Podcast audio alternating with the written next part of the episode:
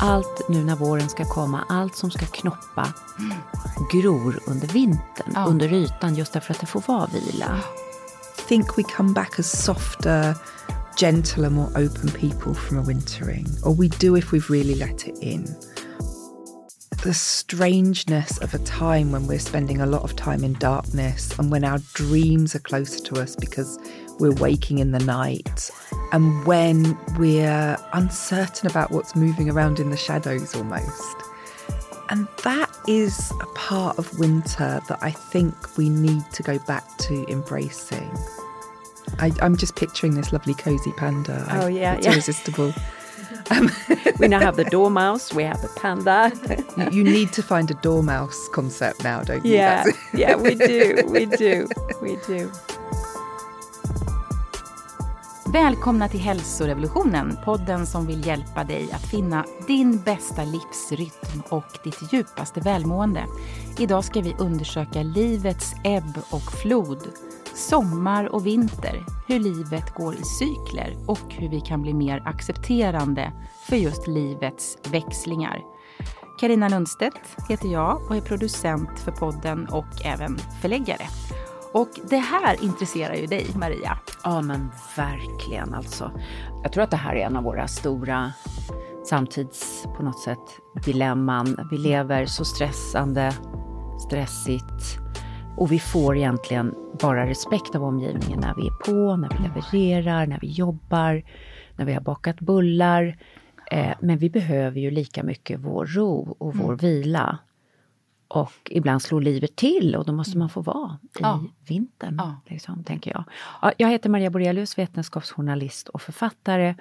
Och jag ser verkligen fram emot att möta dagens gäst, den brittiska författaren Catherine May, som skrivit en liten juvel till bok som på svenska heter Övervintring och på engelska Wintering.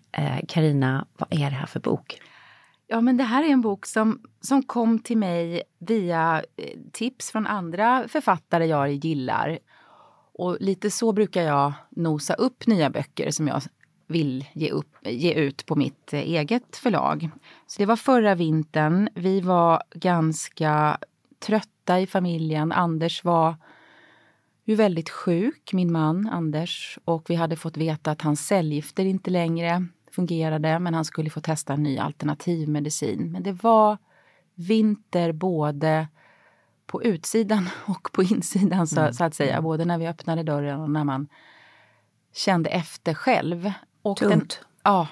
Och då kom den här boken till mig, det vill säga jag eh, bad att få läsa manus som man gör innan man bestämmer sig för att eh, köpa rättigheter till att ge ut en, en bok. Och ja, den är så vackert skriven. Det handlar ju just om varför det är så viktigt för oss människor, precis som du säger, att vila och återhämta oss. Och varför många av oss har liksom tröttnat på att snabbspola livet. Att det bara ska vara nästa grej, nästa grej, nästa grej. Ja, jag hörde just om någon familj som var så här att när de är på en semester det, det de gör sista dagen är alltid att planera nästa semester. Ja, Eh, ja. Om den är ett år bort eller Ja. någonting sånt där. Ja, Liksom, fint. det, det, är det här, jo men det är det här snabbspola? Det, det, ja, ja. det är det. Först tänkte jag att det var fint eftersom då har de det att längta ja, efter. ja, det är så ja. Men det är ändå det brygga. här snabbspola Ja. att Mm. vi njuter nu men nu ska vi njuta ännu mer. Ja. Och, och det var inget fel med det men jag tänker på det här, jag har ju också läst Catherine May, både den svenska översättningen Mm. som du har gjort. Ja, nej men det, det, det var ju så att Wow. Anders eh, översatte böcker och skulle ha översatt den här boken men det Mm. gick inte då. Och så i somras så hade jag ingen översättare. Jag hade redan flyttat utgivningen en gång på grund av allt som hade hänt med ja, verkligen livet nattsvart när Anders gick bort. Men så att i augusti bara, "Ah, shit, jag har ingen översättare. Vad ska jag göra? Och sen bara vaknade jag en morgon och sa, nej jag ska göra det själv. För jag tycker så mycket om den här boken. Och sen var ju det värsta lyxen att få tillbringa tid med att skriva sig igenom den här boken, inte bara läsa den. Så det var en ny upplevelse och jag har gjort mitt allra bästa. Och eh, Väldigt vackert. ingen språk har är sagt ännu att det är dåligt. Till och med någon som har sagt att det är bra. Så jag, jag är så glad för det. Eh, och jag har skrivit ett förord till boken också som Ja, för att det, det liksom blev så personligt.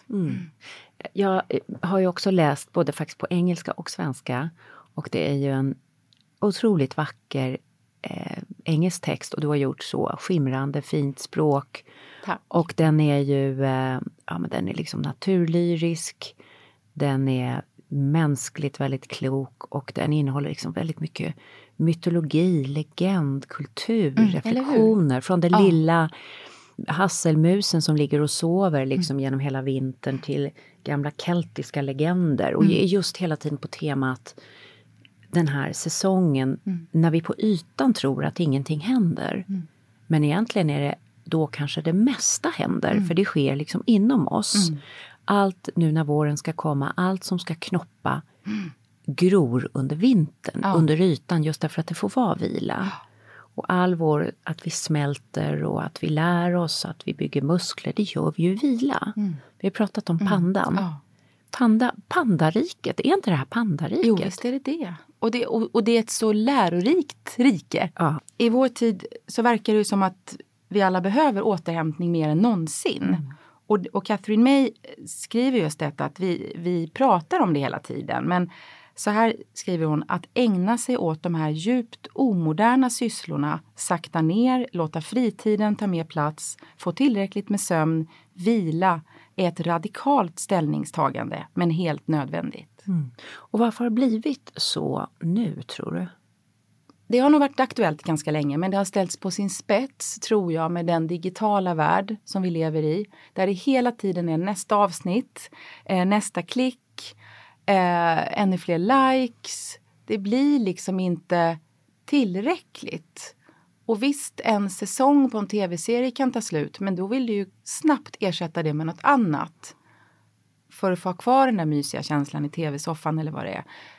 Så det är någonting som gör att vi hela tiden ska bara fylla med yttre stimuli men också förstås prestera. För, för att alltså, vi, jagar, vi jagar på, vi jagar ju, vi springer ifrån oss själva utan att vi vet om det tror jag. Jag har ju gjort så här och jag håller på så här men jag har kommit fram till att nu måste jag bromsa upp för att ta hand om det jag har varit med om, det, ja, min vinter så att säga. Det är ju när man är i vinter själv, tänker jag på det då, när jag har varit det i samband med livskriser, så blir man ju naturligt tung i kroppen. Och jag tänker liksom, pandan är ju tung. Och det är ju, tänker jag, för att kroppen vill sakta ner en. Och att man inte ska vara så lättrörlig framåt utan man ska vara mer i stillhet. Och förr i världen, innan all den här digitala tekniken och, och liksom hetsen fanns, så var det ju naturligt. På vintern kunde man inte jobba med jordbruket, det var inget som hände. Man satt hemma, det var lite kallt och man gick och la sig med när natten kom. Man, hade, man pratade mycket om man hade liksom två sömnfaser under natten för man la sig så himla tidigt. Ja. Och nu har vi ju ett antal moderna eh, mediaföretag som jobbar för att äta vår pandatid. För de har kommit på att de kan inte ta vår jobbtid, för den är vad den är. Så det är pandatiden de kan äta in sig på.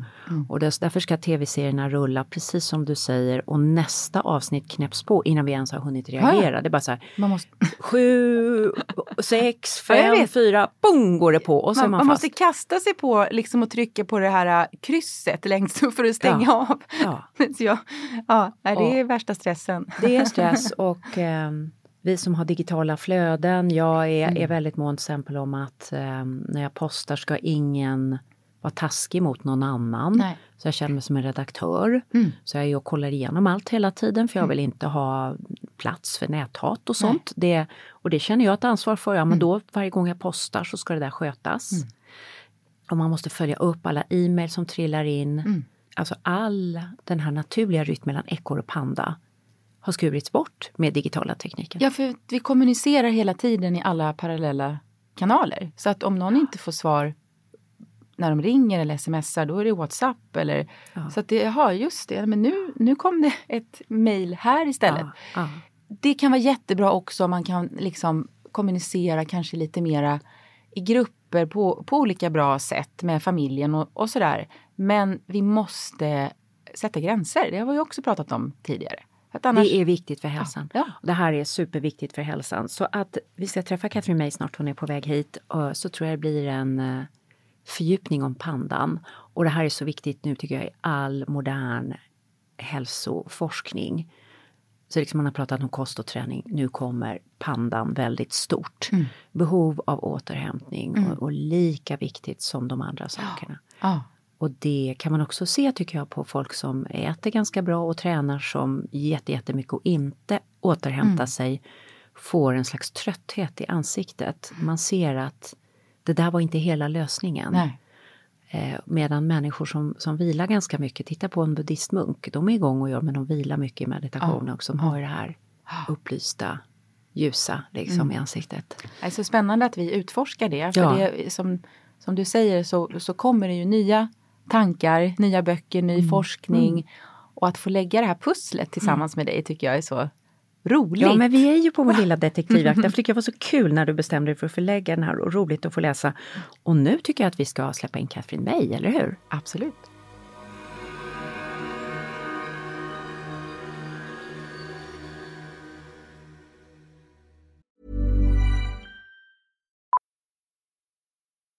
Millions of people have lost weight with personalized plans from Noom. Like Evan, who can't stand salads and still lost 50 pounds. Salads, generally, for most people, are the easy button, right? For me, that wasn't an option. I never really was a salad guy. That's just not who I am. But Noom worked for me. Get your personalized plan today at Noom.com. Real Noom user compensated to provide their story. In four weeks, the typical Noom user can expect to lose one to two pounds per week. Individual results may vary. Hold up. What was that? Boring. No flavor. That was as bad as those leftovers you ate all week. Keke Palmer here, and it's time to say hello to something fresh and guilt-free. Hello Fresh. Jazz up dinner with pecan-crusted chicken or garlic butter shrimp scampi. Now that's music to my mouth. Hello Fresh. Let's get this dinner party started. Discover all the delicious possibilities at hellofresh.com. Hiring for your small business? If you're not looking for professionals on LinkedIn, you're looking in the wrong place. That's like looking for your car keys in a fish tank. LinkedIn helps you hire professionals you can't find anywhere else, even those who aren't actively searching for a new job but might be open to the perfect role. In a given month, over 70% of LinkedIn users don't even visit other leading job sites. So start looking in the right place. With LinkedIn, you can hire professionals like a professional. Post your free job on linkedin.com slash achieve today. Vi fortsätter vårt roliga betalda samarbete med Bosch. De har precis kommit ut med sin nya köksmaskin, serie 6, som har fått en naturlig plats i mitt kök. Att baka gör mig lugn. Jag har länge tänkt att jag vill baka oftare. Och nu har det blivit mycket enklare tack vare serie 6 med sina smarta sensorprogram. Och den här gången valde jag ett recept ur din kokbok Maria. Vad glad jag blir. Berätta, vad valde du? Jo, men jag ska baka din mormors härliga recept på Earl Grey-kex. Som då kommer från Hälsorevolutionen, kokboken.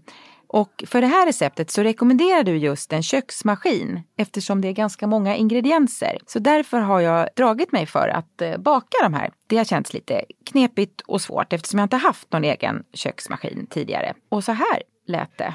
Ja, nu har eh, serie 6 köksmaskinen fått eh, jobba på här ett tag och eh, det har blandats ihop eh, till en perfekt liten eh, smulsmet här. De innehåller havregryn, smör, bovetemjöl, bakpulver, havssalt, eh, citronzest, ingefära, blötlagda Earl Grey-teblad och sen kallt Grey-te och honung och till sist kakaonibs. Ja, ni fattar, det här kommer att bli så himla gott. Ja, men det här är så kul och min mormor hade ju tyckt det här var fantastiskt. Hon var ju, alla de här ingredienserna och det här med, med ett litet bra kex och en kopp te.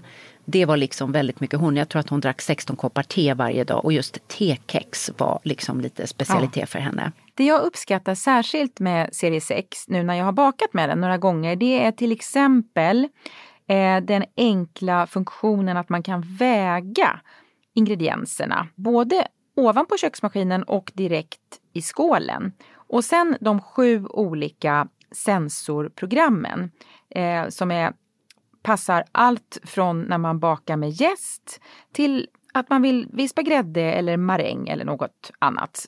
Och eh, den här gången när jag gjorde Earl Grey-kexen så hade jag program nummer fyra som funkade perfekt just för detta. Och det är en unik 3D-rörelse som gör att alla ingredienserna fångas upp liksom från botten och blandas väl. Ja, bakning och matlagning det är ju personligt i varje familj, för mig också. Det känns jättekul att recepten sprids och vi kommer lägga ut receptet på vår Instagram också, eller hur Karina? Ja, hur blev kexen förresten, Earl Grey-kexen? Ja men så himla goda med den här citronsmaken mm. i kombination med Earl Grey-teet. Man kan få testa köksmaskinen serie 6 i hela 100 dagar. Den finns redan nu att köpa hos Power och där kan man även få mer info om köksmaskinen. Lycka till! So now I'd like to welcome Katherine May. Thank you for having me. It's really a beautiful little room this, isn't it? Yeah. So cozy. Yeah. You've come from the UK to Sweden. It's February. It is a time of wintering here. Yes. In the UK, spring is about to come, but mm. here you have wandered in your Birkenstock. I have. My woolly Birkenstock. Your woolly Birkenstocks. Tell me, this book about cherishing the wintering aspects of our lives, why have you written it? I mean, the idea came to me in one big chunk. It felt like it downloaded. And as soon as I thought of the idea, it felt like a kind of mission because I wanted to talk to people about how to honour these times in our life where we are naturally laying fallow and not to think of them as some kind of a mistake or you know, a failure because I think often when people are wintering, they think they've failed. And I instead I wanted to just show people how survivable those times are and actually how important they can be, mm. even if they're not pleasurable. And that's the tricky bit, I think, because so much in our culture wants to lead us towards efficiency and squeezing the most out of every experience. And therefore, we want to see wintering as something that maybe we can succeed at and that we can have a really great time at. And I actually don't think that's the case. I think wintering involves suffering. Um, but it's time that we accepted suffering as a as an ordinary part of our existence. And that kind of takes the sting out of it a little bit. Mm. I guess these insights were hard won in your own life. yeah. What was your life like before uh, having understood the value of wintering? I think it it felt a lot like a struggle. Really, I was always trying to find ways to make sure that it never happened again. And actually, I, I mean, I always say I think I've probably wintered more than most. I had a, a very sort of difficult childhood as an undiagnosed autistic girl um, and that led to kind of mental health problems. And then as I got older, to physical health problems as well, because one very common thing for autistic women is to experience burnout. You know, we throw ourselves at the world and try and get along with it and then get very tired and therefore have really, you know, powerful physical symptoms that can often take us out for a year. And that happened to me twice. And I also failed in the workplace a lot. So I was constantly leaving jobs that I thought were going to be mine forever. Um, and so I felt like I'd built up some expertise in wintering by the time I came to write this book. But before I began to model it as a particular season in my life, I was always trying to solve it. So I was constantly reading self help books, thinking that, you know, I'd find the one that sorted me out finally. Um, I was constantly trying to push myself forwards, like to find the energy and the motivation, or to find the right diet that would make me somehow infallible. There were just endless things I was doing. And I got to the point when I finally realized that wasn't working, that none of it was going to stop me from being fundamentally human. And, and it was actually my humanness that meant that I was failing at things. And that's quite a hard thing to accept ultimately. Mm. I still struggle with it sometimes. You know, I still find myself trying to solve problems that can't be solved. But I've got a very different dialogue with myself about it now. And that's that's the huge difference for me. But the book's written as a very human account rather than a, a kind of expert account or a how-to. Mm. It's definitely about walking through it rather than telling people how to do it because I've got no interest in that. Mm-hmm.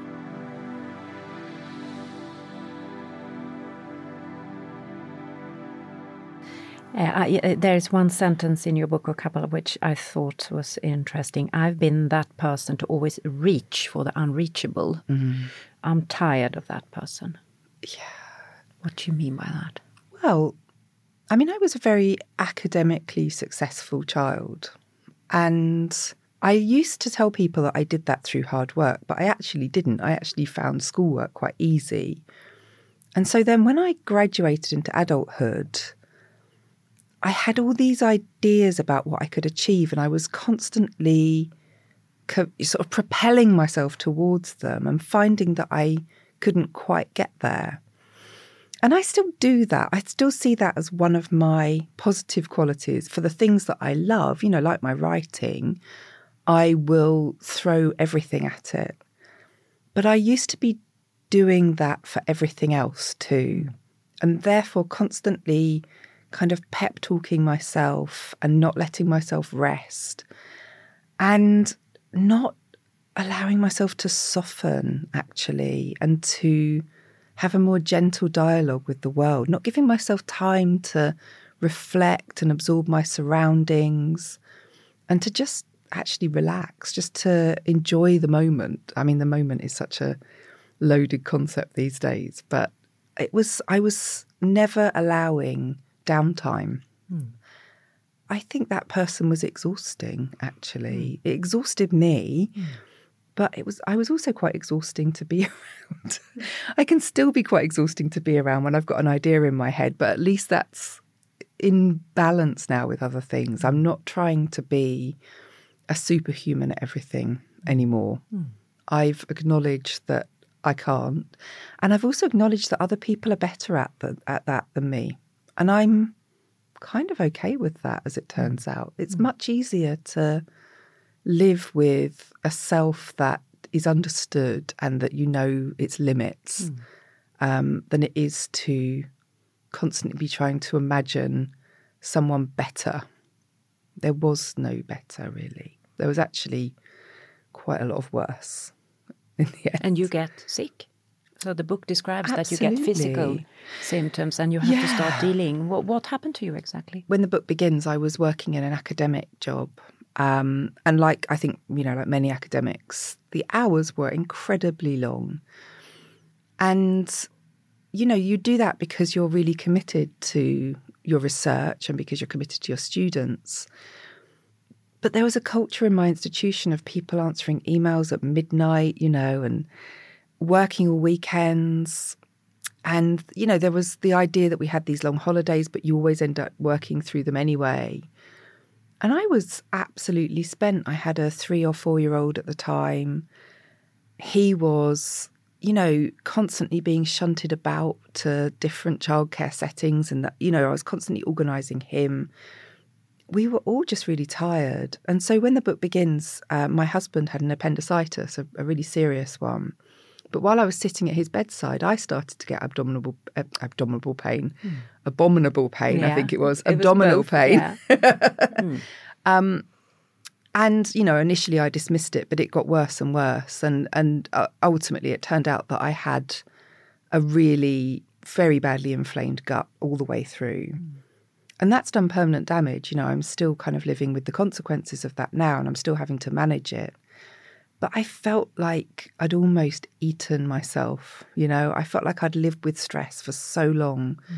that I had harmed my body and taken it so far out of its equilibrium. And I'd been ignoring the signs of that coming for a very long time. Mm. And I'd been ignoring signs that I should have taken to a doctor a long time back. But of course, we don't do that quite often. We just carry on and we ignore it because it's not tough to give in to mm. illness and to mm. realize that you're sick. And it was only when I literally couldn't stand up anymore because I was in so much pain and I had a really deep seated infection that took months to get rid of. Um, that had to stop me. I couldn't do anything anymore.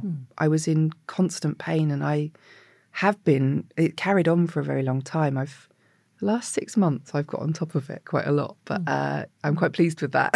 Hmm. But, you know, it, it's, these things are not insignificant, you know, hmm. they are not petty health complaints. They're not the odd headache. You know, we're making ourselves very sick quite often by the way we're charging through life. And I really, really did. And I found that to my cost.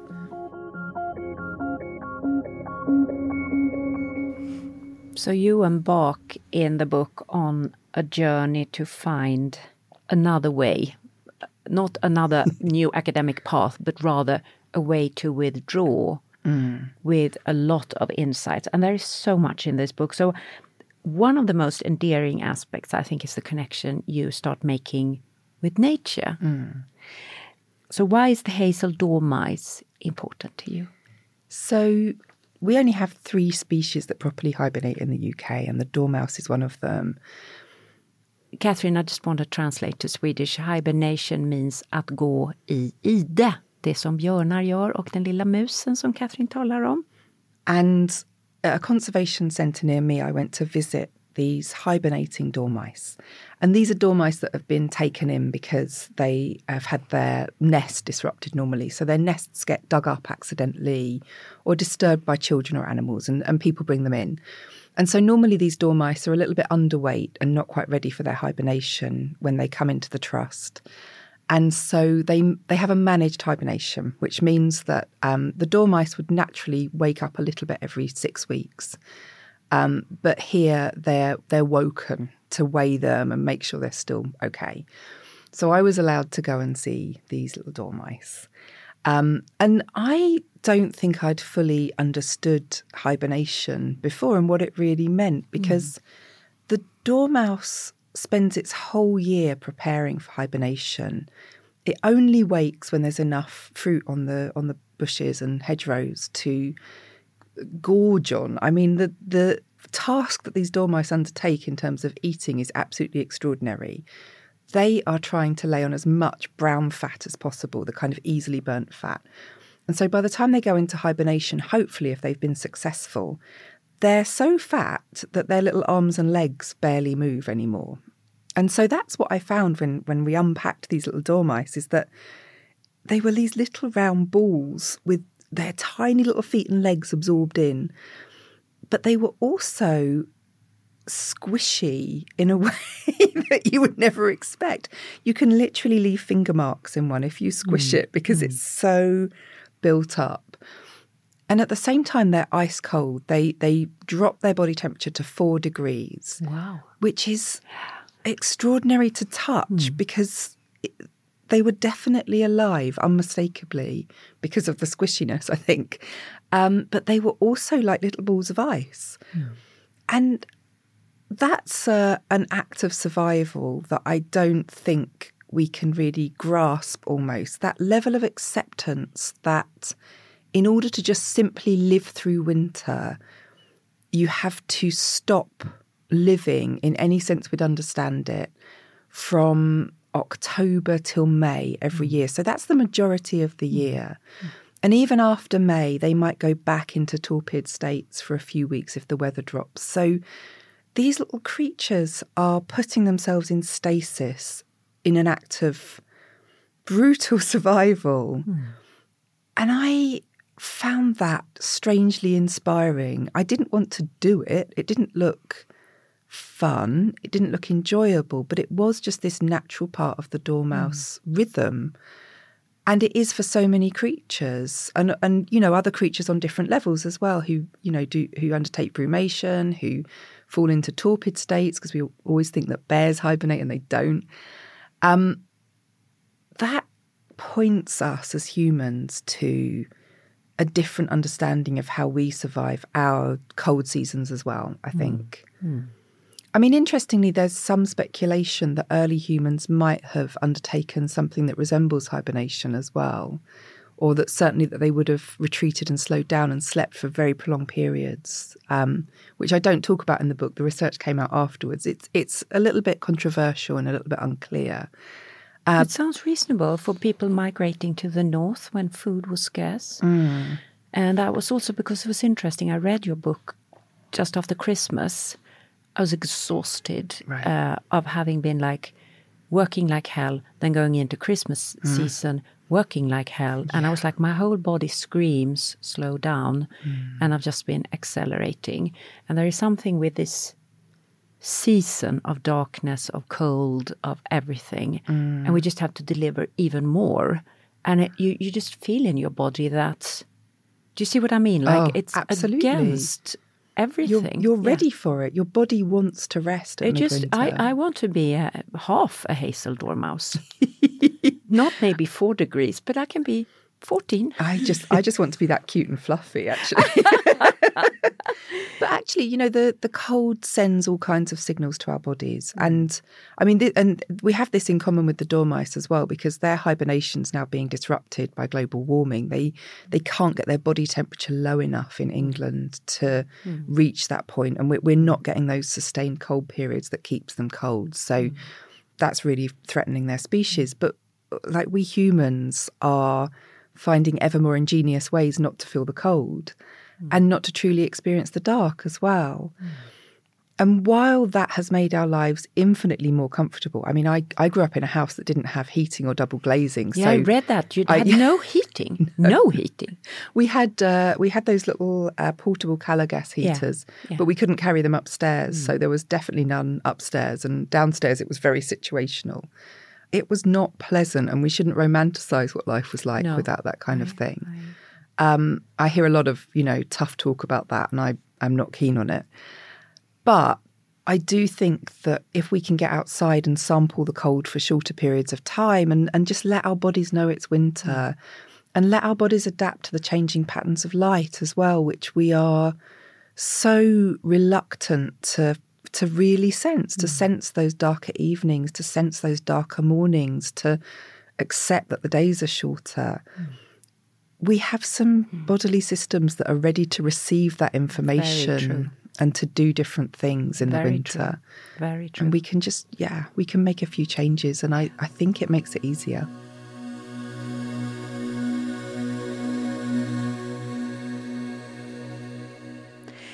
It's interesting because when you talk about becoming familiar with the cold and with the dark, you get very inspired by a couple of Nordic things. Because when you say that to us as Nordics, we have no choice. Yeah. Yeah. So, so you have a Finnish neighbor in the UK. do, yeah. You do a trip to to Iceland and to Norway, um, and you talk about the Sami culture, Mm. So, what do our cultures represent to you in terms of wintering? Why, why, what can be learned from others that for us is completely self-evident? Yeah, which it- it's it's Because probably so no absorbed choice. into your Yeah. culture that you wouldn't understand it. Whereas in England, winter is such a variable experience, particularly in the south where I live. And I think, I mean, I've I've noticed it so much since I've been here. The way that you are all adapted to making winter comfortable. Everywhere is lit by candlelight, even in the daytime. You don't see that in England. It probably seems so ordinary to all of you and such a a simple instinct to light warm light in the winter. But whenever I suggest that to English people, they kind of look at me like I've come up with this brand new concept. We're, we're sort of, we're kind of terrible at it. And I think you have a way of dealing with winter that doesn't forget that it's winter, hmm. but which makes winter deliberately comfortable, you know. So, hmm. candlelight, wrapping up properly, you have proper clothing hmm. here. You have a culture of getting out and doing things in the cold. We have to. yeah, you the have car, to. you've got to fix the car, you've got to go to work. Yeah. You, I mean, you can't. That is hardcore fact. It would it would be absolutely pointless to try and resist it, Hmm. and it would also make life much worse. And I got very interested in sauna culture, which Hmm. my friend Hannah, my Finnish friend Hannah, talked about. I mean, the Finns are they see having a sauna as a basic human right. You know, Hmm. even if you live in a block of flats, there will be a communal sauna. Um, and Hannah talks about how, because she lived in the north of Finland, and how essential that becomes when you're snowed in, because it adds a rhythm to the day. Mm. And I think we learnt this a lot, even those of us that don't get snowed in during the pandemic, that when you're stuck inside and you're in that claustrophobic situation with your family and you're despairing a bit because you're wondering what's going to happen next, having something that gives your day a pleasurable routine and that creates leisure time is just invaluable. Mm. And I, you know, not everyone can have a sauna of their own. Um, and I certainly don't respond very well to them. When I took a sauna in the book, I yeah. fainted out cold on the floor. You were very, yeah, you felt, yeah. yeah. But it's, I think yeah, a lot of Swedes love the sauna, bastu. Mm. And um, it's a thing you can get used to yeah, by doing small chunks. And doing small chunks. Maybe you had too high temperature from the beginning. It can be very I've, daunting. I've never been good in heat. I um, I've since found some some cooler saunas that I quite like being in. They're not too hot, uh, mm. but I, I'm not good in the summer either. I'm a little bit prone to overheating. Mm. But it it's maybe not the sauna itself, but it's a very beautiful way of expressing this desire for warmth and comfort and quiet time. You know, mm.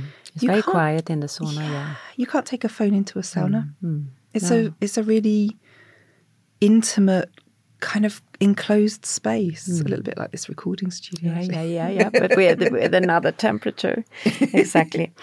Another interesting track was the Celtic mm. culture, which you write about a lot. The ancient mystical bard ridden culture of the British Isles. I actually discovered I have some Celtic DNA in me. So I. How lovely. Yeah.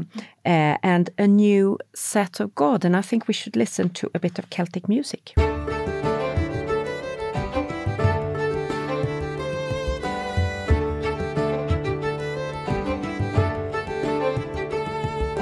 So tell us about the, the Celtic culture.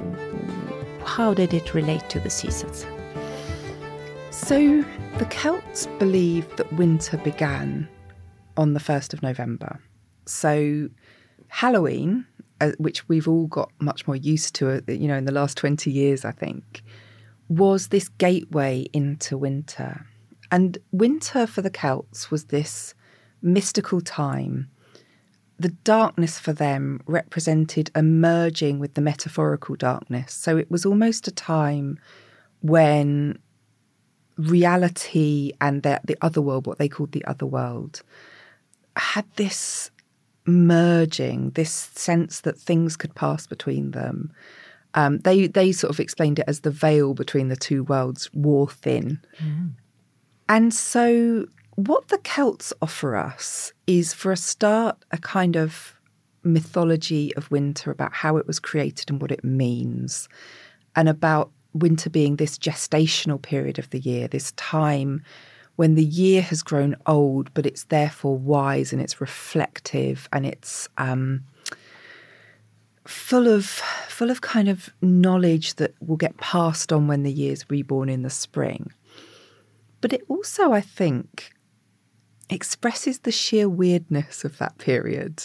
There's something about Celtic culture that's able to embrace the the strangeness of a time when we're spending a lot of time in darkness and when our dreams are closer to us because we're waking in the night and when we're uncertain about what's moving around in the shadows almost. And that is a part of winter that I think we need to go back to embracing, is what it brings up for us the, the ghosts that haunt us in the winter and how important those ghosts are to us, how important those spectres of people that we've loved and lost, for example, or of regrets, of, of kind of the ruminations over our past. We need to find a way to honour those again. And I, I think Celtic culture does that so beautifully mm. and is so full of interesting ways to help you think about it. It's fascinating when you say this because before we walked into the studio, I we talked about the panda which we talk about a lot, pandan, uh, the parasympathetic nerve system, which is the phase of being where we digest, rest, learn, and come to terms with things. We build our muscles, we build our mm. understanding of what we. So I'm, I'm thinking this is a fantastic picture of what panda time can be. Does that resonate with you, Katherine? Yeah, I, I would like to make Panda Time a bit more spooky. That's going to be my contribution yeah, to Panda yeah, Time. yeah. But Panda Time is digesting not only food but experiences. Absolutely. So they can be happy, they can be hard, they mm-hmm. can be, you know, rich. yeah. Learning takes place in the panda. I mean, the deepening of understanding of things. I, I'm just picturing this lovely cozy panda. Oh, yeah, it's yeah. irresistible. We now have the dormouse, we have the panda. you, you need to find a dormouse concept now, don't you? yeah, yeah, we do, we do, we do. But no, I think um, that these things that we're talking about, digesting and assimilating, that's definitely the work of winter. And we we need to find a way to do that that allows the full spectrum of emotions within that. I think we're so often urged towards reflecting in a way that brings out the positives and which is about gratitude and which hmm. is often about visioning our best self and how it's going to go into the future. But that's just one part of the work hmm. that we need to do. And we need to be able to look the darker bits in the eye too, hmm. and, and our darker emotions, but also the darker things that have happened to us. And that's where that kind of Celtic winter, I think, is so beautiful hmm. actually to live hmm. through.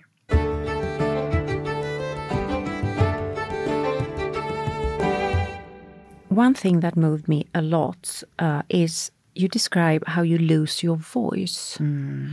And I've experienced that too when I was very, very sad once in my life. And you cannot sing all of a sudden. It's like the whole sadness sits here in your throat chakra.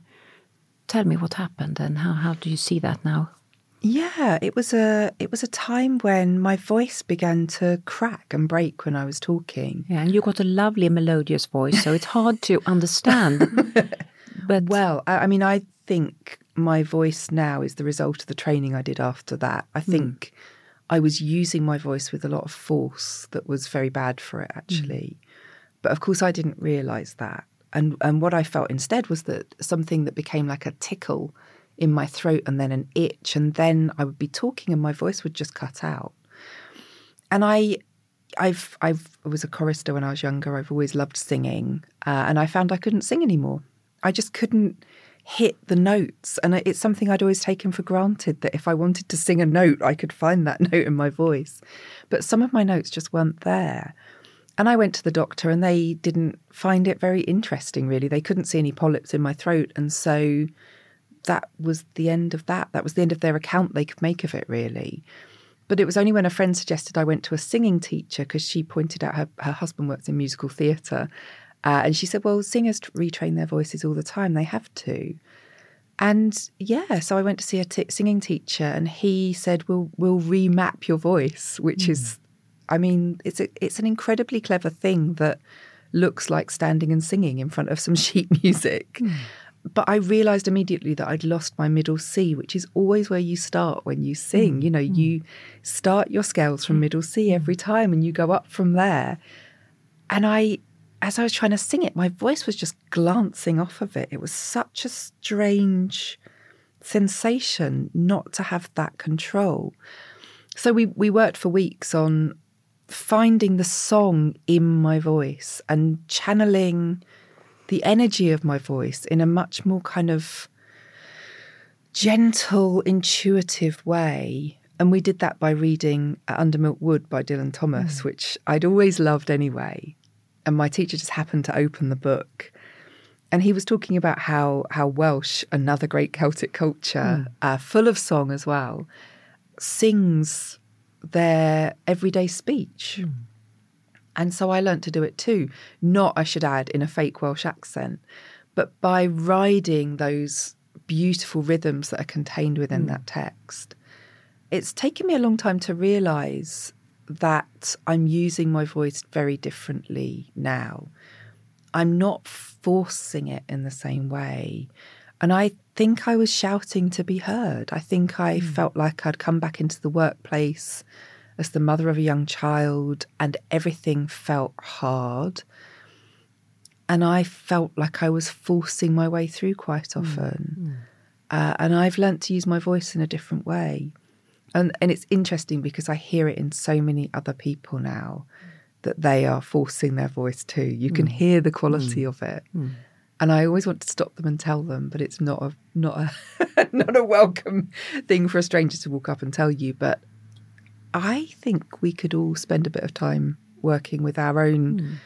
innate song. You know, there's something about the way that our voices want to speak and want to express hmm. themselves. And it's interesting, isn't it, that in this age when we're communicating more than ever and we're broadcasting our lives on social media, and every fourth person I meet has got a podcast now, you know, we're all at it. Hmm. Um, it's interesting that we feel unheard so often and that so many of us feel like we have to shout a bit louder. And maybe the reverse is, is what's actually necessary. Do you feel that you sort of found this deeper, more resonant singing voice in the winter landscape? Because I'm, I'm asking you because I think I have, I can hear my own voice uh, when I'm in the panda landscape. It's just such so much nicer voice than when I'm a squirrel, which I am too.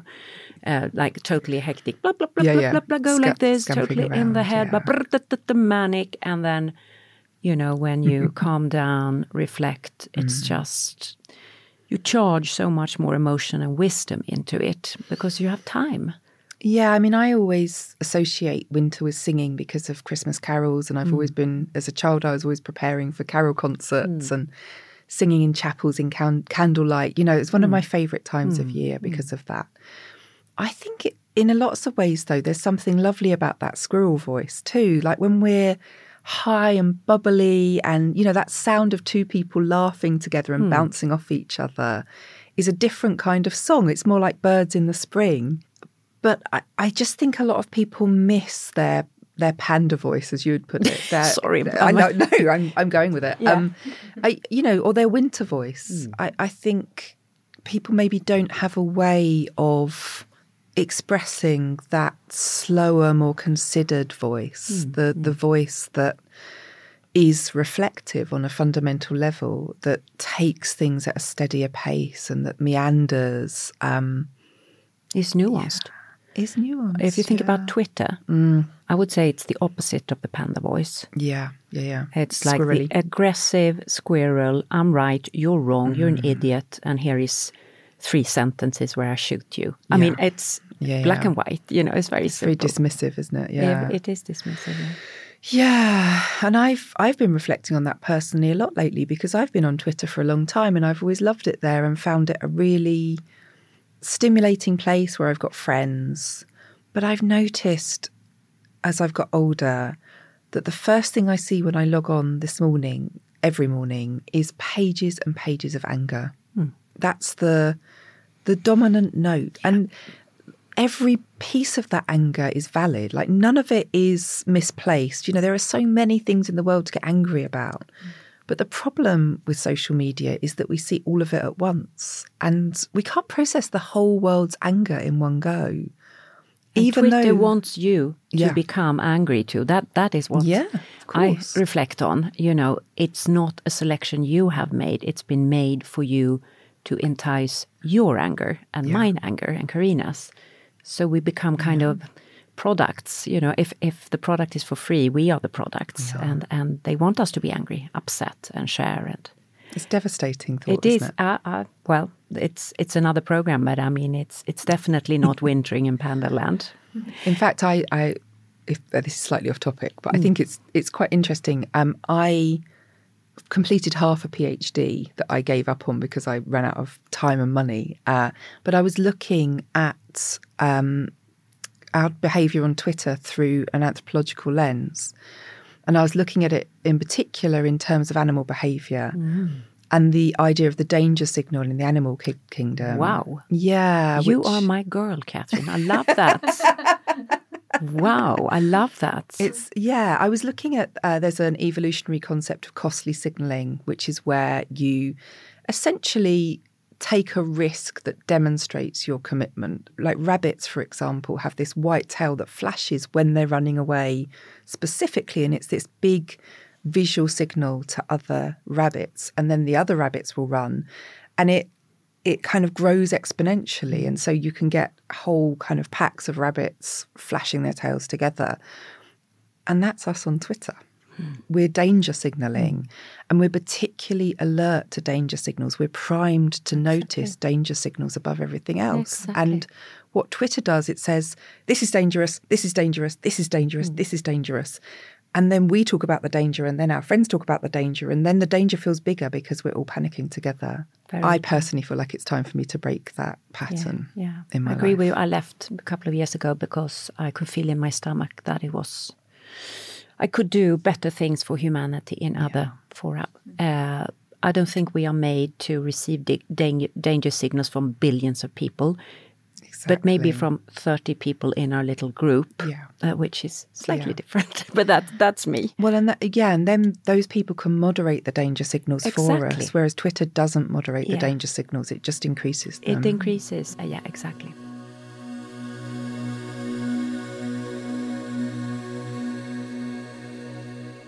You had a wonderful live Instagram with Karina, and there you said something where I was feeling in my stomach. It started churning, which means it hit me. uh, you said, These days I try to tell people that I do as little as possible. And I was like, oh shit, this is so wise, but why do I react so to it? scary. That It isn't is Yeah. a scary thought. It was to me. So I learned something about myself there, how I get value. But but tell me how you how you think. It was another thing I noticed about myself that whenever somebody greeted me on the street, they'd say, How are you? And my gut response was always to say, Busy. Oh, busy. Yeah, really busy. Yeah. And I was saying that even when I wasn't busy. And I thought about that and I thought, well, why why do I do that? What does that mean? I mean, I know it's a convention, but also what it says is other people find me important. It's all right, guys. Like I'm special. Hi, you know. And I just thought I'm going to start telling the truth about that. You know, and sometimes I am busy, but actually I increasingly try not to be very busy. That's how I plan my diary now. So I'm not going to give all my diary secrets away because people will intrude upon them. Uh, but I keep swathes of time completely free and utterly unbookable. And if somebody tries to book a slot with me in that time, I will tell them that I'm busy because big insight for me nobody can see inside my diary. they don't know I'm not busy, but that time You're is- busy with you. I'm busy with me or I'm mm. I'm busy doing nothing. Hmm. And I, I was talking to a writer friend recently and he said the the secret to being able to write is not to set goals. It's to make space for anything to happen. And I that really struck home with me. That hmm. was a that was a gut churning moment for me because actually I don't think I was always making that space for anything to happen. I wasn't leaving things hmm. open ended. So I leave loads of time open ended and I've stopped lying about it to people too. I say, no, I'm really sorry. I just don't want to do that much in a week. Thank you. But I'm, you know, I'm available next week.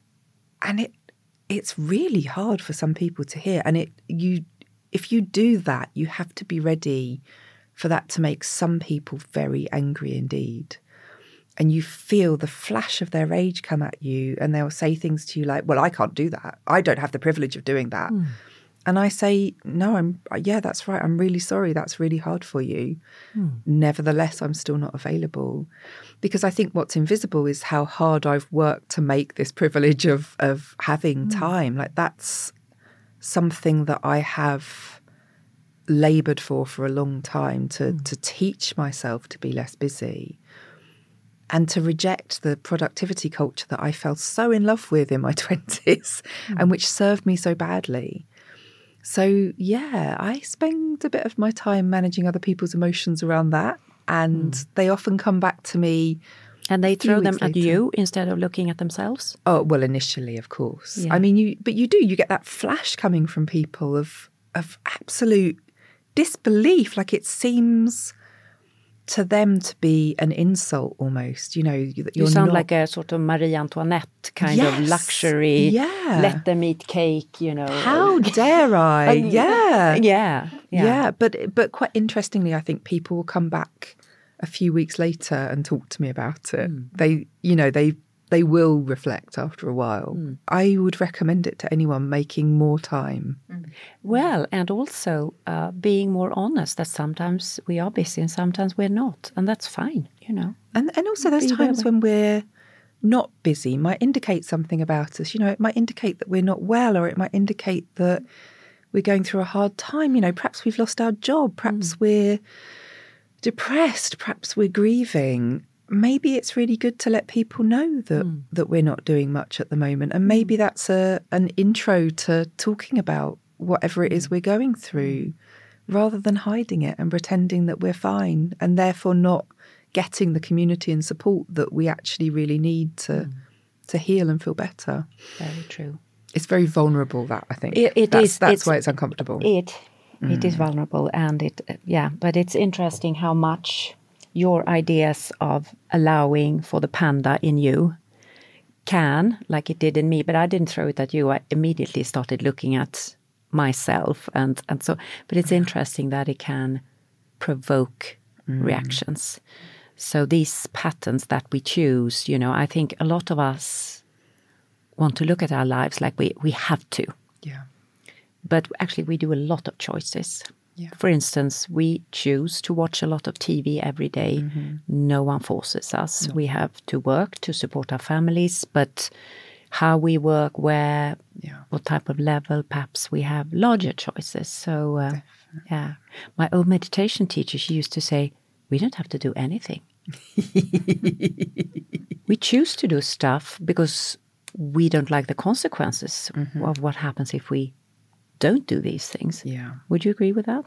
I I think it's mostly true. I mean, I think there are times in our life when we're more restricted, and I think poorer people have fewer choices. You know, and I think it's really important not to talk over that accidentally. But there are sometimes there are slow choices we can make. Sometimes we can't make instant choices about our life, but we can reshape our life slowly over many years. That's definitely a choice available to everyone.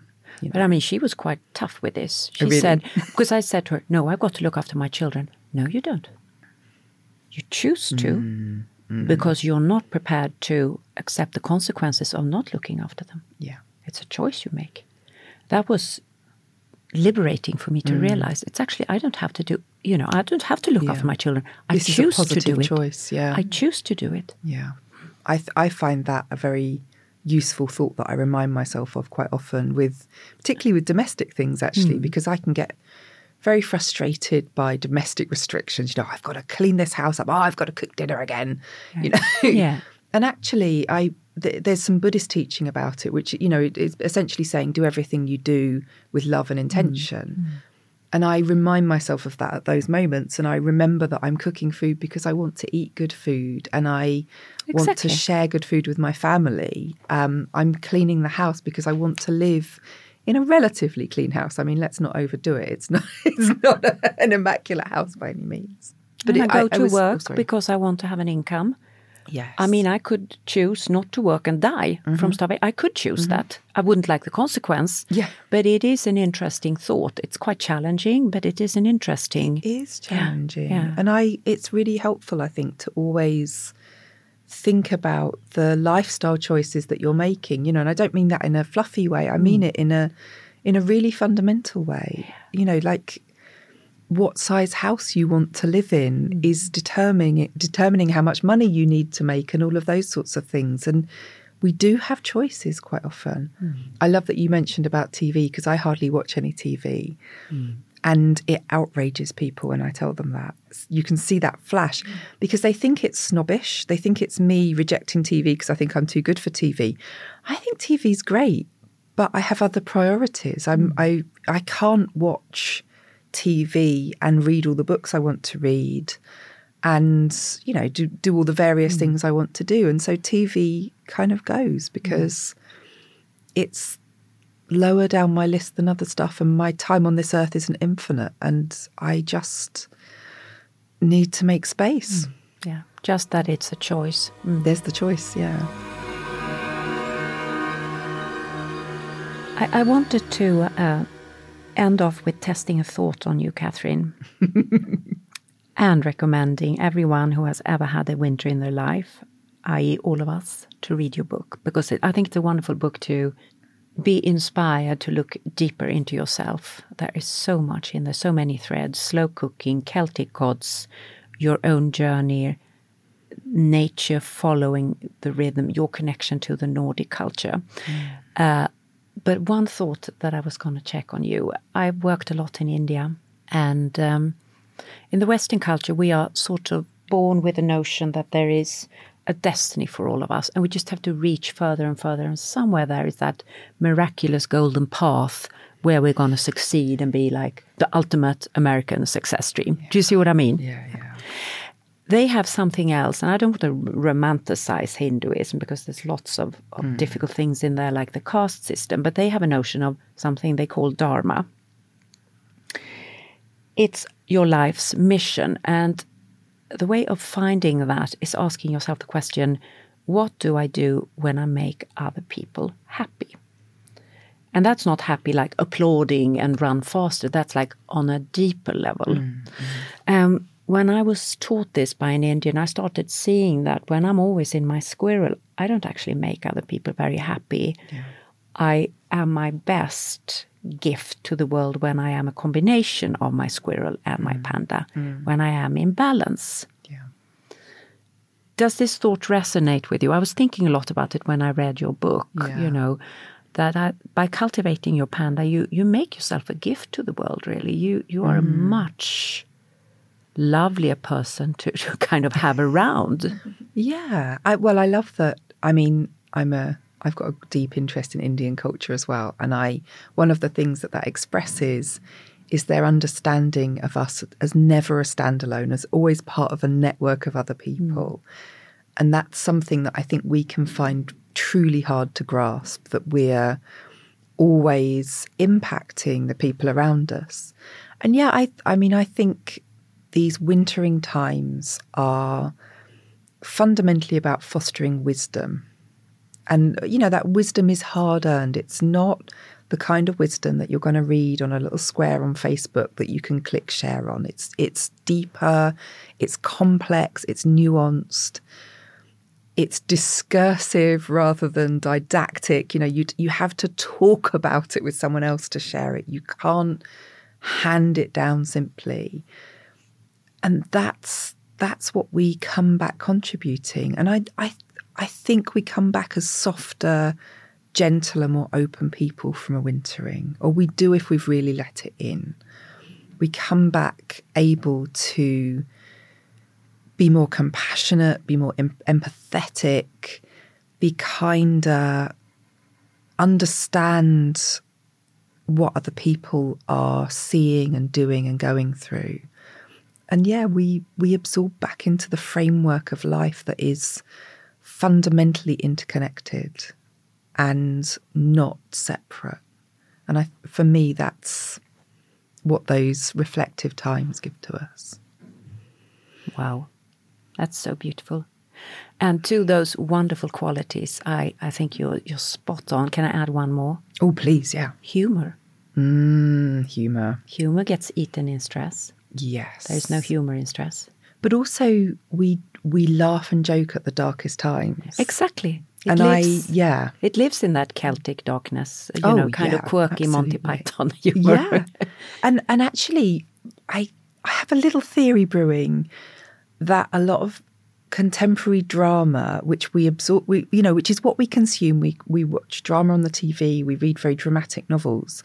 That humour gets lost in those books and in those films and in those TV series. And for me, that dehumanizes it. I want to see always that balance of light and dark that humans bring to everything. Like we have joked our way through the darkest times in human history. And I don't think that's an accident. I think that's part of us expressing the range of our emotions to their fullest. And, and yeah, you definitely come back mm. with a dark, deep sense of humor. mm, yeah. Wonderful, uh, Katherine. Thank you so much. Thank you. It's been yeah. lovely. The whole energy in the studio has gone into complete panda mode. We are very panda right now. yeah, now. very it's panda. Nice. I love it. I wish you all the best with your wonderful, wonderful book. And people want to find you, your podcast, you on Instagram, where should they look? Um, you can go to katherine-may.com and find links to everywhere I am. So I'm on Instagram. I'm trying to be on Twitter less, but I am there. And my podcast is called The Wintering Sessions, mm. which is should be available wherever you get your podcast. Thank you. Thank you.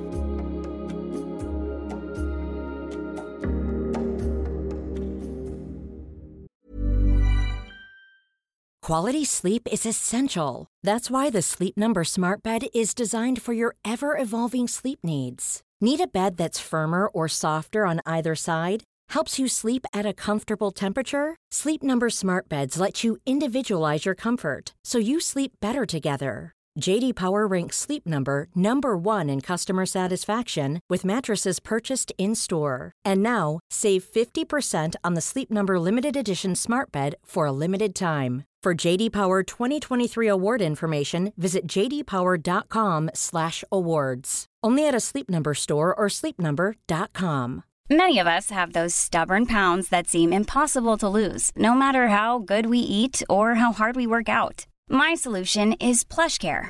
PlushCare is a leading telehealth provider with doctors who are there for you day and night to partner with you in your weight loss journey. They can prescribe FDA-approved weight loss medications like Wegovy and Zepbound for those who qualify.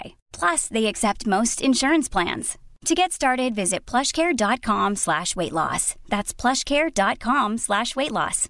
This is Paige, the co-host of Giggly Squad, and I want to tell you about a company that I've been loving, Olive and June. Olive and June gives you everything that you need for a salon quality manicure in one box. And if you break it down, it really comes out to $2 a manicure, which – is absolutely insane. It's also so easy to get salon worthy nails at home with Olive and June. The difference between how your nails used to look when you did them yourself and now with the Mani system is a complete game changer. The best thing about Olive and June too is it's a quick dry. Dries in about one minute, lasts for five days, and full coverage in up to one to two coats. Visit oliveandjune.com slash perfectmani20 for 20% off your first system. That's oliveandjune.com slash perfectmani20 for 20% off your first system.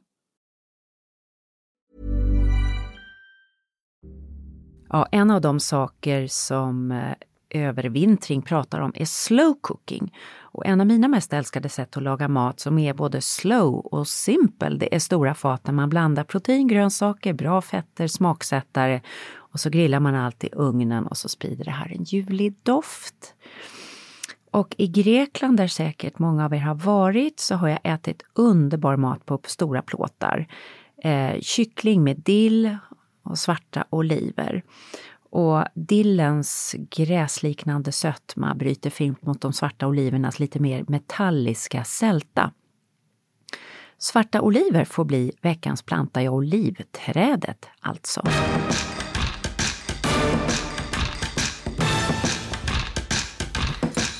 Olivoljan har använts som läkemedel ända sedan Hippokrates tid på 400-talet f.Kr. Eh, I den grekiska övärlden. Både för huden men också invärtes bruk. Den har en hög halt enkelomättat fett som alltså påverkar kolesterolvärdet positivt och är rik på polyfenolerna, våra antiinflammatoriska vänner. Svarta kalamatas är mina favoritoliver och ihop med dill, alltså en fantastisk smaksättare. Och så här ser min bästa, helt vanliga söndagsmiddag ut. Och om du inte har exakta grönsakerna så experimentera lite grann.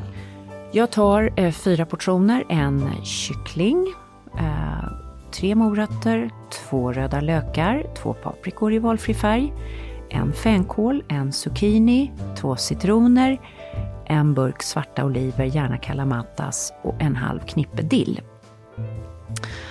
Och så har jag, ser jag till att jag har olivolja, flingsalt och svartpeppar. Börjar med att sätta ugnen på 200 grader och så sköljer jag ur kycklingen. Skalar och ansar grönsakerna och skär i lagoma bitar. Och så tar jag fram en ugnsplåt. Och då lägger jag upp eh, morotsbitarna brukar jag börja med på plåten med lite olivolja på. Och lägger de andra grönsakerna åt sidan. Och så lägger jag kycklingen ovanpå morötterna. Gnider in den med olivolja med handen, en tvättad hand. Trycker in en delad rödlök och en tudelad citron i bukhålan och kryddar med flingsalt och svartpeppar. Och så kör jag in ugnsplåten med kyckling och morot. Och under tiden så blandar jag ihop de övriga skurna grönsakerna, oliverna och finklippt dill i en bunke. Efter 30 minuter så tar jag ut plåten, då är liksom kycklingen halvklar. Och så häller jag på de övriga grönsakerna med dill och oliver runt omkring. Pressar en citron överallt och häller på olivolja. In i ugnen igen och så låter jag allt stå. Och jag brukar använda en sån här kötttermometer.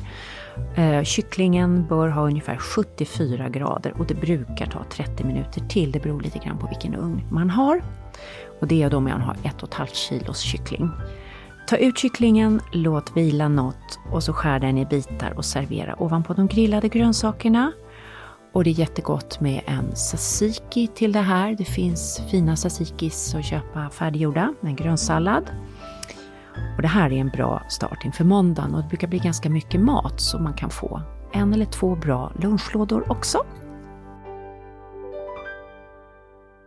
Karina, det var ju ett eh, Alltså vilket möte, vilken fantastisk person men det är också denna vackra engelska. Alltså Ja, det är ju ett ja. så rikt språk och hon, men nej men det här att utveckla visdom i vintern. Ja, det har ju långsamt mot nya stora insikter. Ja, och tänka lite sfäriskt, inte liksom bara från A till B så fort Nej. som möjligt. Nej, nej men hon, jag eh, tar med mig så mycket. Nu har jag ju läst den här boken flera gånger men det ska bli spännande att se vad, vad läsare tycker här eh, i Sverige, ni som inte har läst den än. Men, men det som jag tar med mig från samtalet är ju till exempel det här med att inte, när någon frågar hur är läget, så här, jo men fullt upp. Eh, jag håller på med det här och det här och det här. Bara för att man ska liksom, så, alltså, så där har jag ju hållit på. Jag, jag Mm. tror många kan känna igen sig i det, vad man än jobbar med. Mm. Eh, det, det kan ju vara fritidsgrejer man också har, har på gång. Absolut, Liksom. och barn och Ja. allting. Mm. Eh, att allt, agendan ska vara så full och det är lika med bra, det stämmer ju inte. Mm. Liksom. Utan, och jag tror att väldigt många i vår tid har börjat fundera mer över det här. Vad vill jag göra med min tid? Det är det viktigaste som finns. Vad vill jag göra med min tid på jorden, min tid denna dag? Jag vill inte bara maxa den med saker som bara ska göras och presteras. Utan jag måste kunna landa i vad som känns roligt och stort och fantastiskt och, Äkta och svårt. och svårt. Även de, som Catherine säger, även de mörka känslorna. Och det är det som... Ja, men den här boken den är ju rolig också. Det är ju det, att det Ja, liksom finns... Det är ju det är så mycket, så det, är mycket så att det är liv. ingen deppig läsning, Nej. det ska vi säga. Utan, Nej, det är en life affirming, jag vet Ja. inte, livsbejakande Ja. läsning, verkligen. Och Catherine skrattar, hon så här småskrattar ju hela tiden. Ja, det är lite, gör så, hon. det är lite Ja, det gör hon. roligt. Ja, det gör hon. Och det är, nej, det är väldigt liv, tvärtom. Ja. Genom att bejaka sin vinter att bli riktigt livsbejakande, Ja, så känner jag.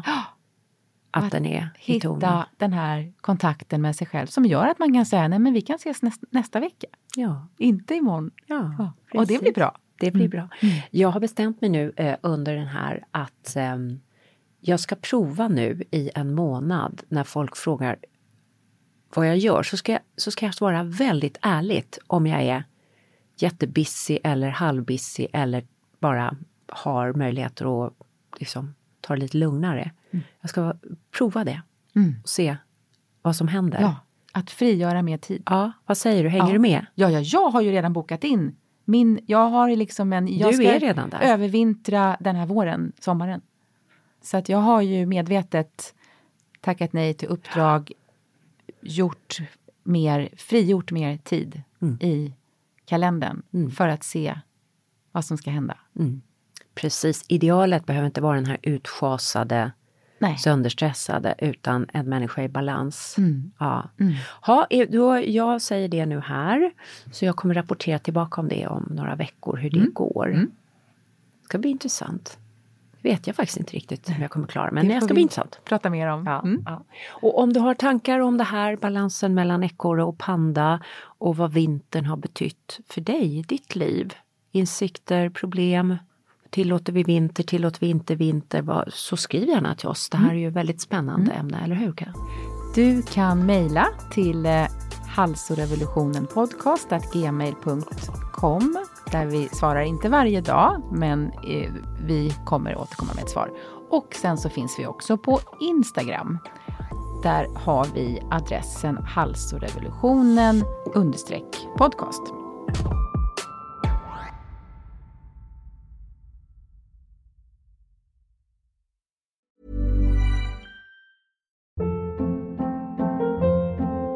Hold up. What was that? Boring. No flavor. That was as bad as those leftovers you ate all week. Keke Palmer here, and it's time to say hello to something fresh and guilt-free. Hello Fresh. Jazz up dinner with pecan-crusted chicken or garlic butter shrimp scampi. Now that's music to my mouth. Hello Fresh. Let's get this dinner party started. Discover all the delicious possibilities at hellofresh.com. When you need mealtime inspiration, it's worth shopping Kroger, where you'll find over 30,000 mouthwatering choices that excite your inner foodie. And no matter what tasty choice you make, you'll enjoy our everyday low prices, plus extra ways to save, like digital coupons worth over $600 each week. You can also save up to $1 off per gallon at the pump with fuel points. More savings and more inspiring flavors make shopping Kroger worth it every time. Kroger, fresh for everyone. Fuel restrictions apply.